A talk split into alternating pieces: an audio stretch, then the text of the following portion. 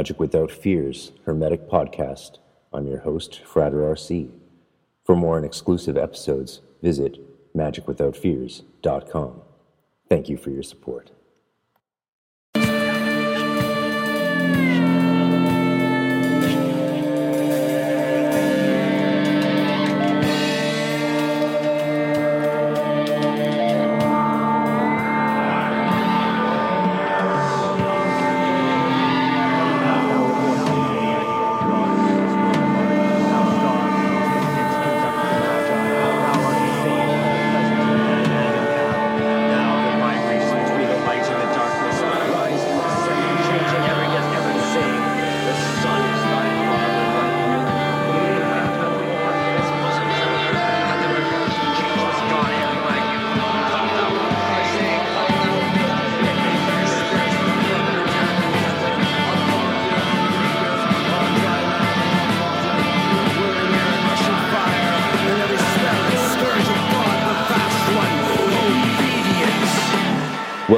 Magic Without Fears Hermetic Podcast.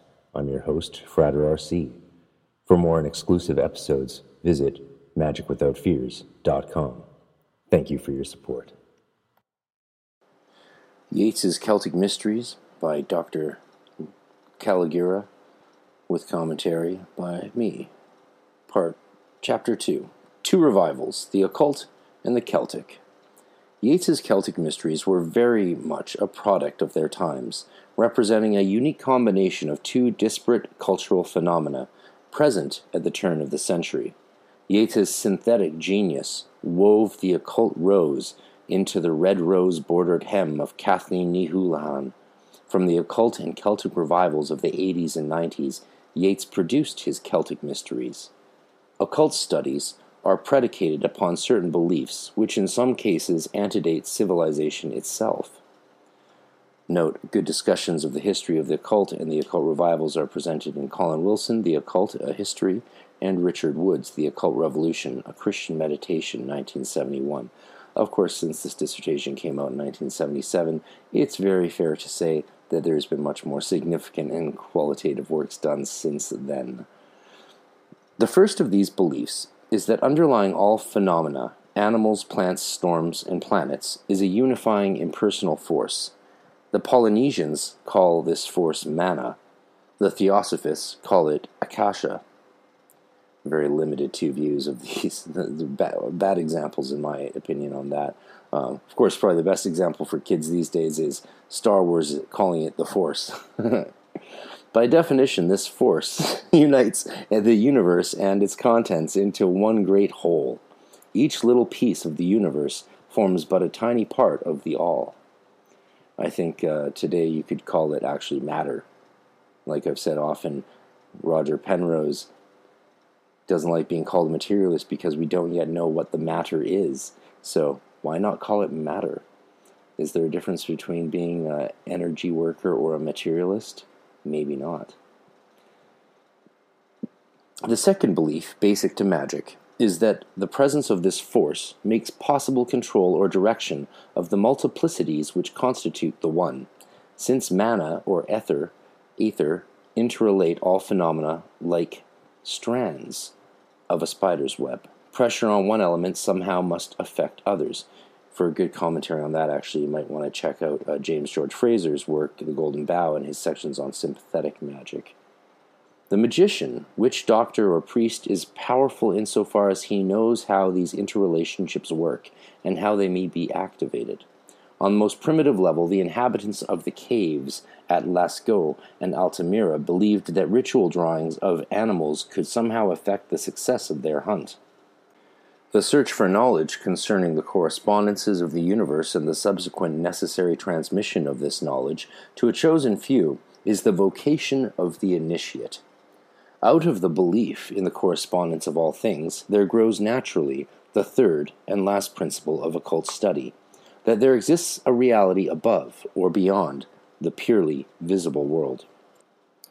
This concept answers the question of the destination of the soul after death and of the origin of that feeling of awe at the progress of the seasons or the beauty of a sunset which at one time or another affects nearly every human creature. At these moments, mankind participates in the divine, illustrating the truth of the legendary Egyptian founder of magic, Hermes Trismegistus, whose sacred tablet said, That which is above is like that which is below, and that which is below is like that which is above, to achieve the wonders of one thing. This is, of course, a famous mistranslation which no one yet has seemed to notice is wrong, and which is the subject of a revision of one of my books. These basic concepts were elaborated and systematized by the ancient philosophers. Plato speculated that the goal of the pneuma, which is the Greek word for spirit or soul, was to free itself from the limits of the body in order to unite with the infinite one. Pneuma is spelled pneuma, of course, and might have been pronounced that way at times. In the same way, Plato's poet strives to free himself from the limits of everyday consciousness to participate in the all encompassing universal consciousness. Plato's contemporary, Pythagoras, like Plato, a student of the Egyptian and Mesopotamian mysteries, discovered the mathematical basis of the harmony or correspondence of nature. He found that creation begins with the one, out of which develops the holy square of four, the divine number of paganism, about which more later. The numbers 1 plus 2 plus 3 plus 4 add up to 10, another sacred number. Of course, given the audience listening these days, that might make no sense since it seems people think now that 2 plus 2 equals 5 or something like that. Strange times we live in. Sorry, world. Like Plato, Pythagoras had seen a way for man to ascend to God and vice versa, to facilitate the achievement of the wonders of the one thing. And the one thing is most often interpreted to be the Philosopher's Stone, of course. Or, uh, as the GD would call it, knowledge in conversation with your holy guardian angel. Again, there's nuances of interpretation amongst initiates, adepti, and uh, orders for that matter. Closely related to the number of symbolism of Pythagoras is the mystical Judaism of the Kabbalah, one of the world's oldest systems of mystical thought and the basis for all Western magical and occult teachings which followed it.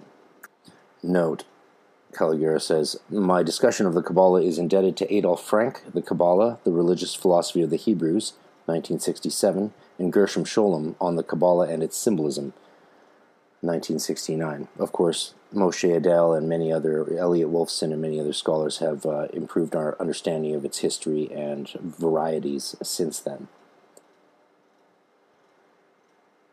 Its origins are mysterious. Some say that it was brought down from heaven by the angels after the fall to teach the first man how to recover nobility and bliss. Other traditions maintain that its fundamental doctrines go back to Abraham, who received it from God during his 40 days on the mountain. These would be what we call in scholarship etiologies, explanations to dis- justify why things are the way they are. In case, and this case, it's from God, so it had to come by some transmission to some ancient person Abraham, Enoch, Adam, you name it, Ezekiel. In any case, there can be no doubt that the Sefer Yetzirah, or the Book of Formations, which deals with mystical cosmology, existed in oral tradition long before the first century after Christ. The second book of the Kabbalah, the Zohar, or Book of Splendors, concerns the spiritual world and is no doubt more recent, having been taken down in Aramaic in 1275 by the Spanish Kabbalist Moses de Leon. She skips actually the, the middle one there that's almost as old as the Sefer Yetzirah, which is the Sefer Bahir. Um, book of um, which is, is is in my opinion the most important of all of them. But um, it's the Sefer Yetzirah, of course, that establishes the basis that becomes the tree of life. The Kabbalah asserts the fundamental unity of the creation with its creator, thereby formally elevating man to the position of God, at least in potential. That's actually quite a hermetic Kabbalistic interpretation, because Hermetic Kabbalah is different than Jewish Kabbalah in many, many regards. Um, but there was definitely some Jewish Kabbalistic thought that did also think this. Furthermore, by demonstrating the balancing of opposed forces, it does away with every form of dualism, be it the dualism of good and evil, paganism and Christianity, or body and soul, by positing that such differentiations are simply necessary steps upward. Yes, I always like to think of it as a ladder, and uh, each of these understandings are true only on the level that they uh, serve to get us to the next level, heuristically, as it were. The creative one is present in the creation which emanates from it, each emanation being cruder, i.e., more material and less unified, than the one preceding it. Thus, while all dualities are potentially reconcilable, they form necessary steps in the dialectical dialectic which eventually leads to God. Yeah, that's definitely one one uh, way of seeing it. Uh, and the last great school of the occult before modern day was that of the Neoplatonists. I think I think that's arguable, but I'm not the expert on that. The similarity of Plotinus's philosophy and that of the Kabbalah is so marked that Adolphe Franck asserted, asserted that they shared a common origin. Proclus, another of the Neoplatonic seers, asserted that the human consciousness is capable of leaping into communion with the One and becoming united with it in a kind of divine madness. This idea is similar to the Kabbalistic concept that certain adepts can bypass the dialectical process by which one approaches the Godhead by degrees, choosing instead the middle pillar or direct route. We can see examples of this divine madness in, in Jakob Böhme, the mystical 16th century shoemaker, and his disciple William Blake. Blake's assertion that the only God was the one within each person is simply an application of the Hermetic doctrine as above, so below. That's fair. And another uh, uh, insider note of initiation or initiated knowledge is the middle pillar, of course, doesn't mean avoiding the other two pillars because we climb the middle pillar by following the path of Nehushtan, the serpent, as it winds up the paths, but only specific paths. Mm-hmm. It was on this fundamentally romantic concept of an organic universe that the 19th century occult revival, which gave birth to the Golden Dawn and Yeats's Celtic Mysteries, was based. However, the sudden upsurge of interest in the occult at that time can only be understood in the context of the preceding Victorian era. The London of the 1880s was clearly in revolt against the rationalism of the age of progress. Science, wherein was thought to lie the seeds for the imminent heaven on earth, fail to fulfill its promise. Um, note, Franck stated uh, to Plotinus and his disciples, as well as to the adepts of the Kabbalah, God is the immanent cause of the essential origin of things. He is, as Porphyrius, Porphyrius says, everywhere and nowhere. We have both uses of imminent there imminent heaven on earth, heaven happening now, right away on earth, and God is imminent, as in present everywhere, with the other version of that word. Important to note for those of you using those words. But while the Industrial Revolution did not bring paradise, it nevertheless robbed man of his spiritual values. Even religion had suffered a setback at the hands of the higher criticism of the Bible and, of course, Darwin. Together, rationalism and science, or Yeats's despised pair, Huxley and Tyndall, had deprived man of his faith without providing a satisfactory substitute. As Samuel Hynes said, quote, Victorian science may have made metaphysics obsolete, but it had not destroyed men's metaphysical itch. Note the Edwardian turn of the mind from Princeton University Press, 1968. Neither of the new science or nor higher criticism was able to destroy religious faith entirely, of course. Browning, for example, was but one of the many practitioners of the new techniques of Bible study who retained their faith intact. Yeats, however, felt that rational approaches undermined the very foundations of Orthodox faith as he knew it. The occult tradition offered that which had been lost by promising to open the doors to unknown and mysterious knowledge available to those willing to recognize the irrational and to approach it with faith. Before anyone thinks, I think, uh, that Yeats was too superstitious, as he was superstitious, it's important to consider growing up in the late 1800s. Imagine his childhood from 1865 to 1975, those ages from 1 to 10 and his teens often spent in the west of Ireland around turf fires with no electricity. There was no electricity in most of these places till the 1950s, and even some of them not until the 1970s. I was in a place that had no electricity till the 1970s, and once they got it, they wanted it taken away. When they found out it cost money. of course, superstition is, uh, from my years living there, alive and very well, even amongst the most ardent rationalists you'll find in Western Ireland. The appeal of the ancient wisdom, romantically suffused with odors of Gothic incense, was strong, as is evidenced by the enormous popularity of the many societies, secret and pseudo scientific, that came into existence around the turn of the century. The Theosophical Society of Madame Blavatsky, the Societas Rosicruciana in Anglia, Soc Ros, the Hermetic students of Yeats, and the Society of Psychical Research were joined not only by those on society's lunatic fringe, but also by otherwise staid and respectable members of society. Membership in such organizations became fashionable, and the Golden Dawn numbered among its members doctors, scholars, heiresses, housewives, and even the coroner of the City of London, as well as poets and true magicians. Of course, uh, Tony, Dr. Tony Fuller has a great book on the Anglo Catholic priests uh, and how many of them and what they were up to in the Golden Dawn. The origins of the Golden Dawn, like those of all good secret societies, were mysterious, but the story has now been told many times.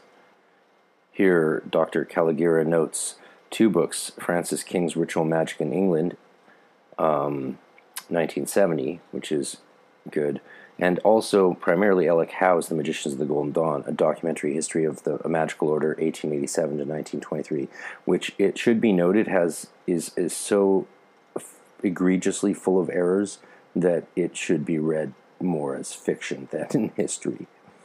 Uh, Alec Howe also had contempt as well as uh, poor scholarly skills in many people's opinions, well, as the facts show.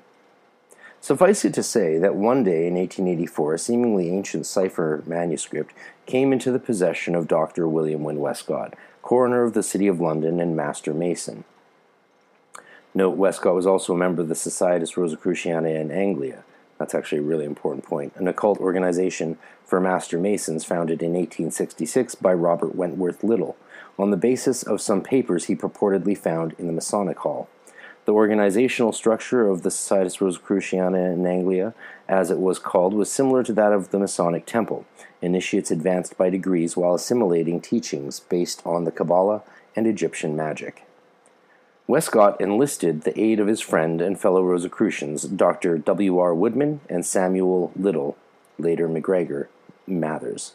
Westcott charged Mathers with the task of creating working rituals for four grades or degrees as outlined in the cipher manuscript. For this, Mathers was eminently suited, as his occult knowledge was extensive. His translation of the Kabbalah, The Kabbalah Unveiled, 1887, was the first available in English. He was later to make available other rare occult documents.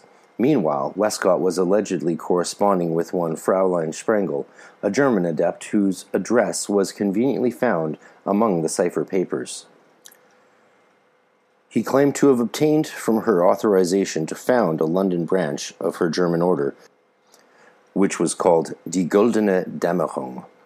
Thus, in 1888, Woodman, Westcott, and Mathers named themselves chiefs of the Isis Urania Temple of the Hermetic Order of the Golden Dawn, establishing a magical order, the influence of which is apparent even today.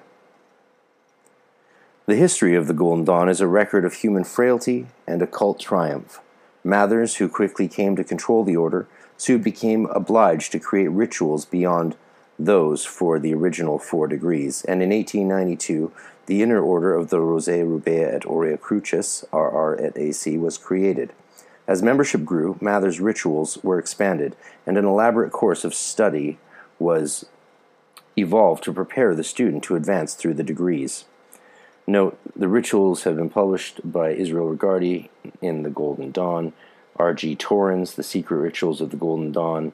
Selections from the Order's course of study have appeared in S.L. McGregor Mathers et al. Astral Projection, Ritual Magic, and Alchemy, edited by Francis King in 1972. And again, note that the history of Dr. Kalogera in this in this dissertation, as well as um, indicated areas as we've just gone over, um, has improved a lot recently. Uh, if you want to look into the surprising appearance of Fräulein Sprengel in actual history uh, from uh, the depths of uh, doubt, uh, look at Christopher McIntosh's essay on Fräulein Sprengel, of course, which is a new recent uh, revolution in our understanding of the history of the GD. Unlike the Societas Rosicruciana, on the organization of which the structure of the Golden Dawn was based, or the Theosophical Society, the Golden Dawn course of study in the Inner Order included instruction on the techniques of practical magic. By the time he met Mathers, sometime prior to 1890, Yeats had been engaged in occult study for a few years. From his boyhood days in Sligo, where the peasants spoke knowledgeably about the little people, Yeats had grown up with a belief in the reality of the unseen world. His uncle's servant, Mary Battle, had frequent clairvoyant episodes, and his cousin, Lucy Middleton, often told him of strange sights she had seen at Balizador, Belisader, or Rosses. It's from autobiographies. It's a great little read of Yeats's, by the way. While yet under the influence of his father's rationalism, Yeats would wander the raths, unable to believe intellectually that the fairies could carry one away, body and soul, but able to believe with his emotions. When he began systematically to study psychical research and mystical philosophy, he felt that he had found allies for his secret thought. There's a note here briefly the grades or degrees of the Golden Dawn were as follows Outer Order, Neophyte, 0 equals 0, Zelator, 1 equals 10, Theoricus, 2 equals 9, Practicus, 3 equals 8, Philosophus, 4 equals 7.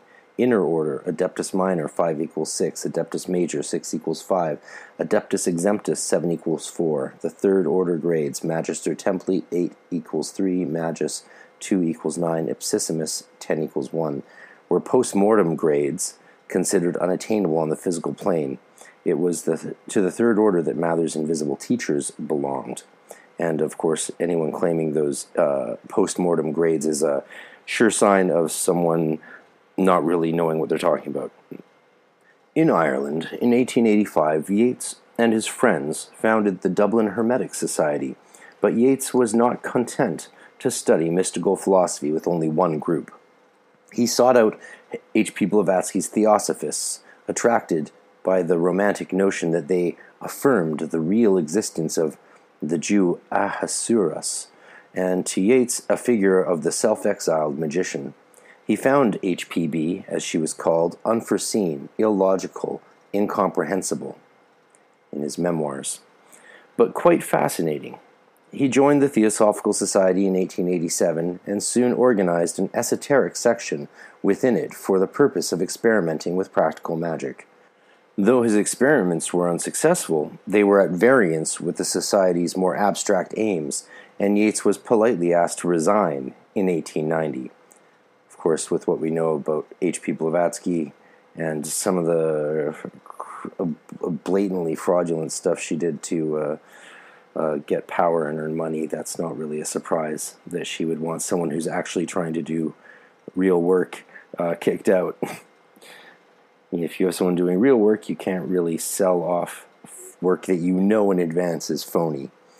By this time, however, Yeats had already met the person who was to exert great influence upon his occult life, and indirectly his art, S.L. MacGregor Mathers. Yeats was initiated into the Golden Dawn on 7th March 1890. Membership increased steadily. Others, who were be- to become participants in his Celtic mysteries, were initiated at about the same time. Note, the confusion surrounding the actual date of Yeats's initiation has been cleared. See George Mills Harper from Zelator to Theoricus, Yeats's link with the invisible degrees in Yeats Studies 1, 1971, pages 80 to 86.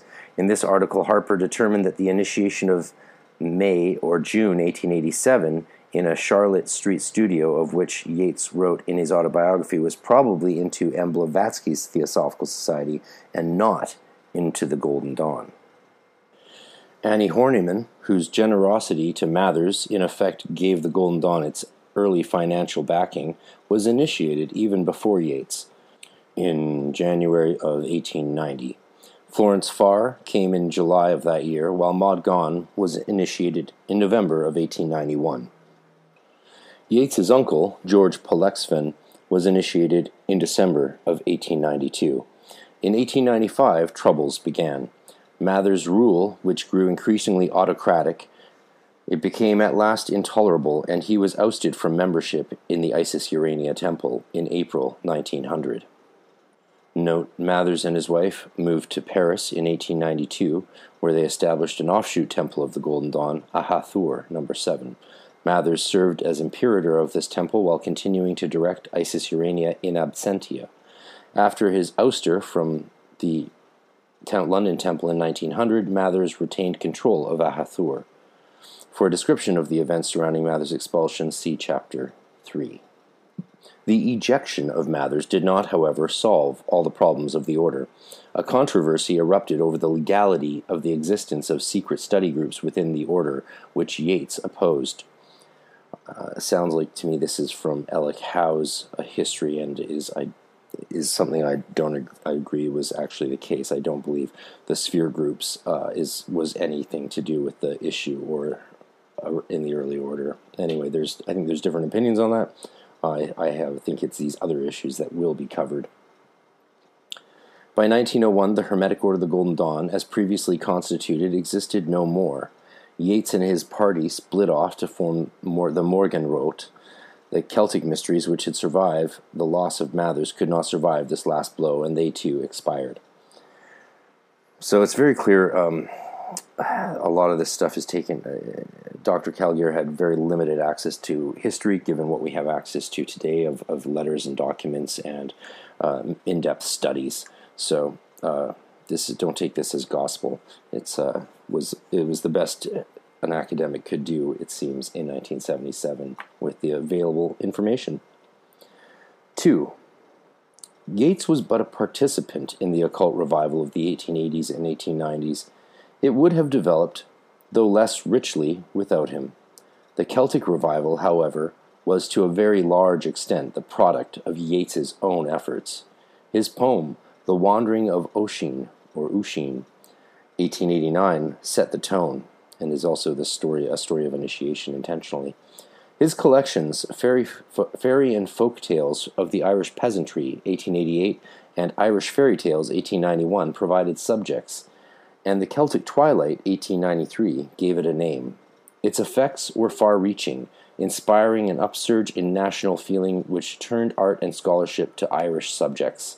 The Celtic revival even influenced the occult, inspiring Yeats to produce the unique blend of Celtic mythology and occult knowledge which formed the Celtic Mysteries. Ernest Boyd, in Ireland's Literary Renaissance, dated the beginning of the Celtic revival from the publication of Standish O'Grady's History of Ireland, Heroic Period, in 1878. Yeats referred to that book as the start of us all in his memoirs. From that time, Boyd said, began the outpouring of Irish poems, tales, and ballads which characterized Ireland's literary renaissance. However, it was Yeats who saw in the nationalistic writings the potential for a movement in which Irish authors would create a fresh and universal art from Irish materials. Yeats found his Irish voice through the influence of the great Fenian leader John O'Leary, whom he met about 1884 at a meeting which Malcolm Brown called the providential conjunction of the two extraordinary minds, which marks the point of origin of the modern Irish literary movement. O'Leary turned Yeats away from Swedish princesses, Greek islands, Moorish magicians, Spanish inquisitors, Hungarian patriots, and Indian scenes, as Horace Reynolds catalogued Yeats's early poetic subjects, and towards Irish matters, Speaking of the Young Ireland Society, of which O'Leary was president, Yeats remarked, ignoring the occult, From these debates, from O'Leary's conversation, and from the Irish books he lent or gave me, has come all I have set my hand to since. That's in Yeats' autobiographies. Although both Yeats and O'Leary recognized that the rhetorical poetry of Thomas Davis was not art, they saw in it that Irish subjects could move and inspire. Yeats felt that it was to be his mission to show Ireland good art and to unite the two halves of Ireland, Catholic and separatist, and Protestant and unionist, in a national literature that made Ireland beautiful in memory and yet had been freed from provincialism by extracting criticism and European prose. It's autobiographies. Actually, I have an interesting story. When I was living in Belfast in 2009, I was doing uh, a radio interview with these two hosts in East Belfast, which is not uh, what my friends in West Belfast would call the safe place to be. Um, I was a Canadian, so I was pretty much safe even in the most dangerous places. As soon as people heard my accent, everyone was like, You would walk down what street every night? I'd be like, That street. They'd be like, Jesus. And they'd, they'd be like, Did anyone ever talk to me? I'd be like, Yeah. I'd say, Hey, what's up, dude? And they'd ignore me after that. But still lucky, and I should have been maybe more careful.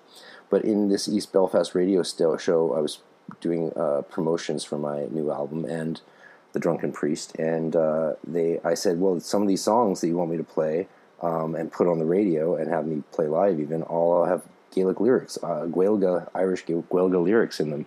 What do you think? I don't know how I feel about playing that on Protestant East Belfast radio, and they said, well, it's certainly never been done before, as far as any of us knew, of course, and it seemed risky.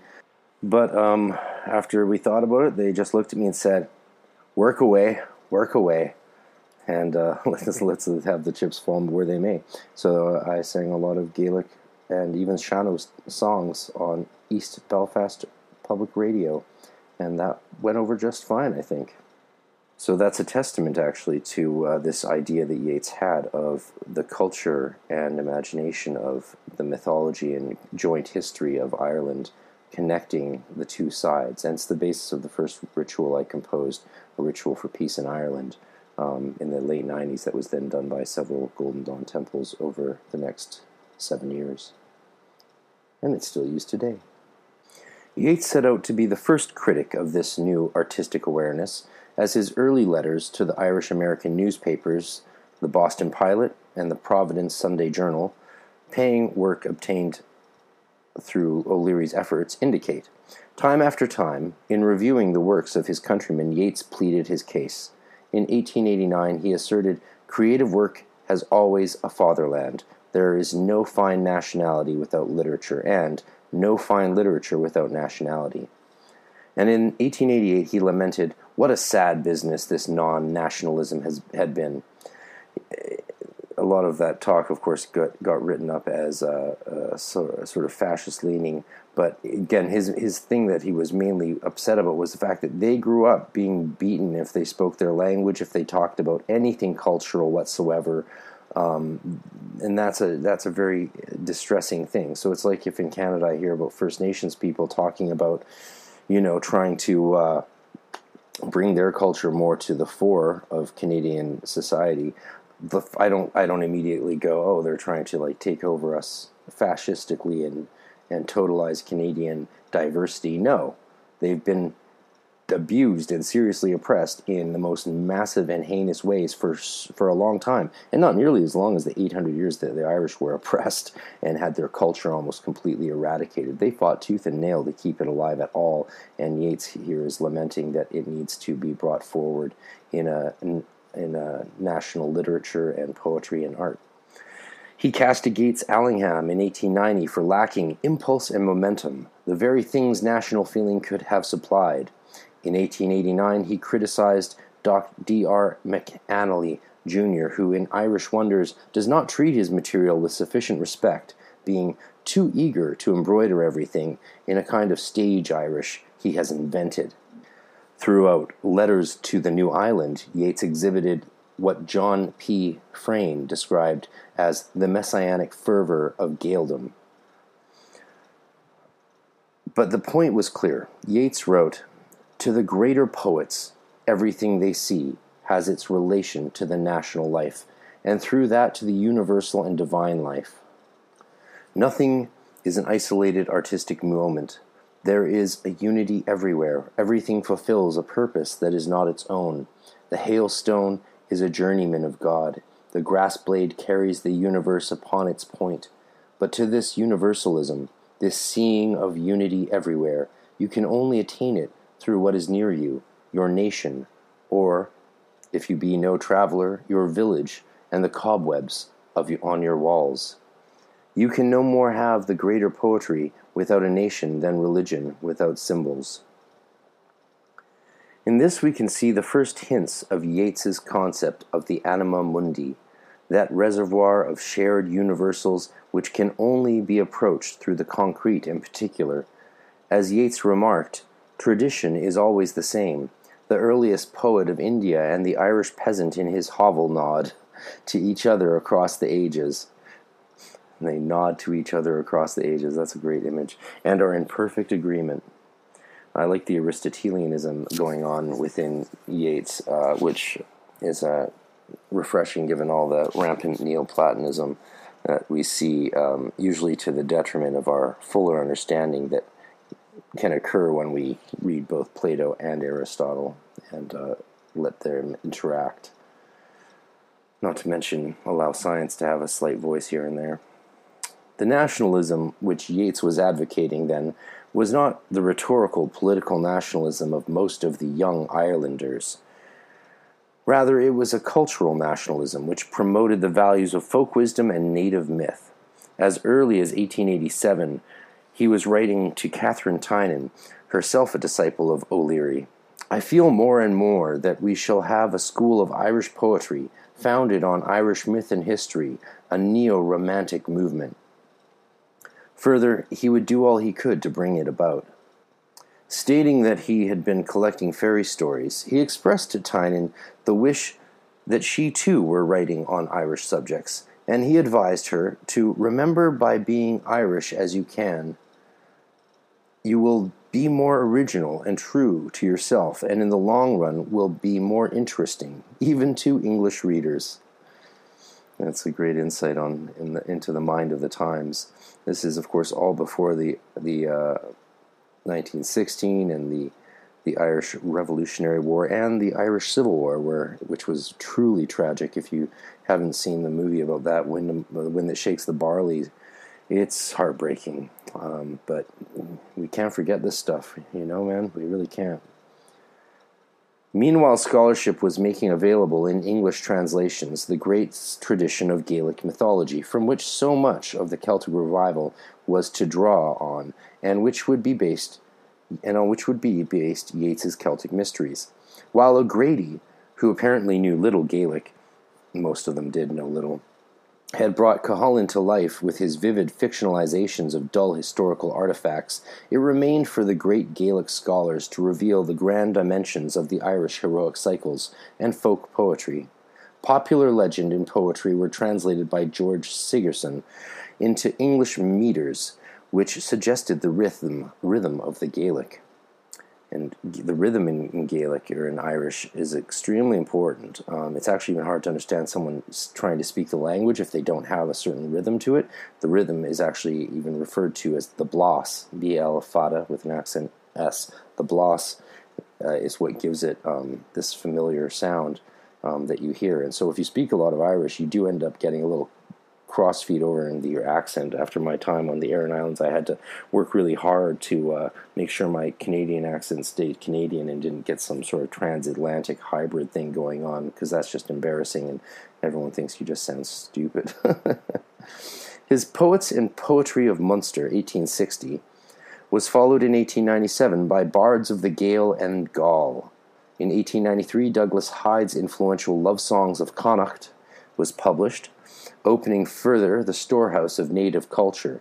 In that same year, William Larminie's West Irish Folk Tales and Romances was published in London. Such non Irish scholars as Kuno Meyer and Arbois de Jubainville translated ancient Gaelic texts, while John Rice Rhys, in the Hibbert Lectures of 1886, ima- examined the myths with the methods of comparative mythology. Into this welter of scholarship, Yeats brought his unifying hope for the creation of a modern Ireland united by the culture of the heroic past and the folk tradition. By 1891, Yeats was organizing literary societies to fill the lull in political activity which followed the death of Parnell. In London, he founded the Irish Literary Society, 1891, and in Dublin, the National Literary Society, 1892 for the purposes of promoting a national culture of literature and legend around all which all political factions could rally. Yeats's societies were designed to promote art without unionist or separatist bias. Some of you might understand the better as Catholic or Protestant bias, but that's not as accurate as unionist as separatist bias. Um, little fun fact about Irish culture and history for you there, society. He was trying to form a foundation upon which could be built a nation which shall be moved by noble purposes to noble ends. The effort which Yeats made to draw together Irish scholars and artists, and to present their works and the great works of the past to the public, was an effort to impose good taste and a unified body of national culture on a divided people. In addition, Yeats sought to inspire good art at its source, the artist, by his early critical advocacy of Irish values and subjects over British ones. Yeats's public efforts were, however, only a part of the story for even while he was seeking to establish public appreciation for things Irish, he was striving to infuse the same values into his private life. Surely nothing speaks so well of his sincerity as his efforts to create the Celtic Mysteries, an effort designed to overcome the British influence of the Societas Rosicruciana in Anglia and to create a uniquely Irish body of occult knowledge and ritual. The Celtic Mysteries, as David Deuchars observed, were part of Yeats's effort to put Ireland into some mental order. They were bound up with his desire to utilize traditional Irish material, literary, historical, mythical, and popular, in order to solve two problems the general problem of symbols in literature, in an age lacking a common tradition, and the particular problem presented by the confusions of the Irish situation. you gotta love how he referred to it as the Irish situation. Yeah, it was a tough situation. Uh, the, even today, I have English relatives who are like, they were all terrorists. They should have stayed under our reign. And anyone who had a problem with that, they just were terrorists. Um, and, uh, you know, my Irish family and a lot of people in Ireland I know and love don't see it the same way. So there's still not an agreement on what the value of that was. But and it's ongoing. If they put up another wall, if they put up a wall between Northern Ireland, or the north of Ireland, as it should be called, and the Republic, it's going to get shot at. It's going to get bombed. It's going to cause fighting. Yep. The, the, the virtues of Brexit are complicated at best. I mean, that's why I can't go back to England right now, is because I have to renew my ancestry status post Brexit, and they might not even let me. So who knows what will happen with my attempts to finally finish my PhD. And thus ends chapter two of the three chapter doctoral dissertation by Dr. Kalogera with commentary by yours truly, Frater R.C. I, of course, have earlier uh, posted an addendum to my Pantheacon lecture at that conference, which contains uh, sections of the end and conclusions of this dissertation um, with my commentary and notes leading up to and after the Pantheacon lecture I gave, which was amazing, and thanks again to that great event in its final year, sadly. And I look forward to doing many other lectures on very nuanced and individual details of these subjects in the future once the world returns to something. I don't know. Who knows? Stay safe out there, people.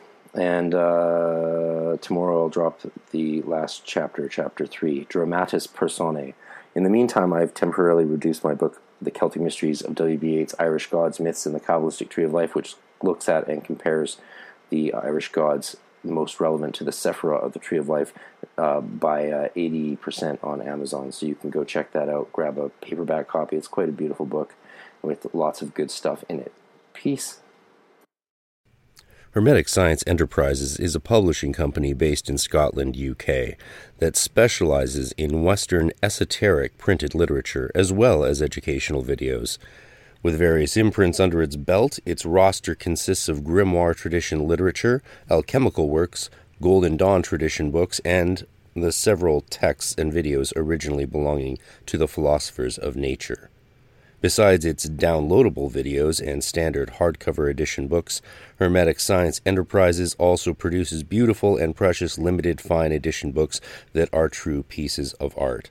For more information to order any of its products, please visit www.hermeticscienceenterprises.co.uk.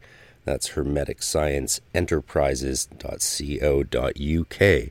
And as a lot of you know, I've uh, talked with the publisher Lenny on the podcast before, including a six hour epic uh, extended version on the Patreon, and uh, seen the fine edition of his new grimoire of Scot's Discovery of Witchcraft, which is only available for purchase up to 50 limited copies uh, till the end of May, I believe. So check it out now hermeticscienceenterprises.co.uk.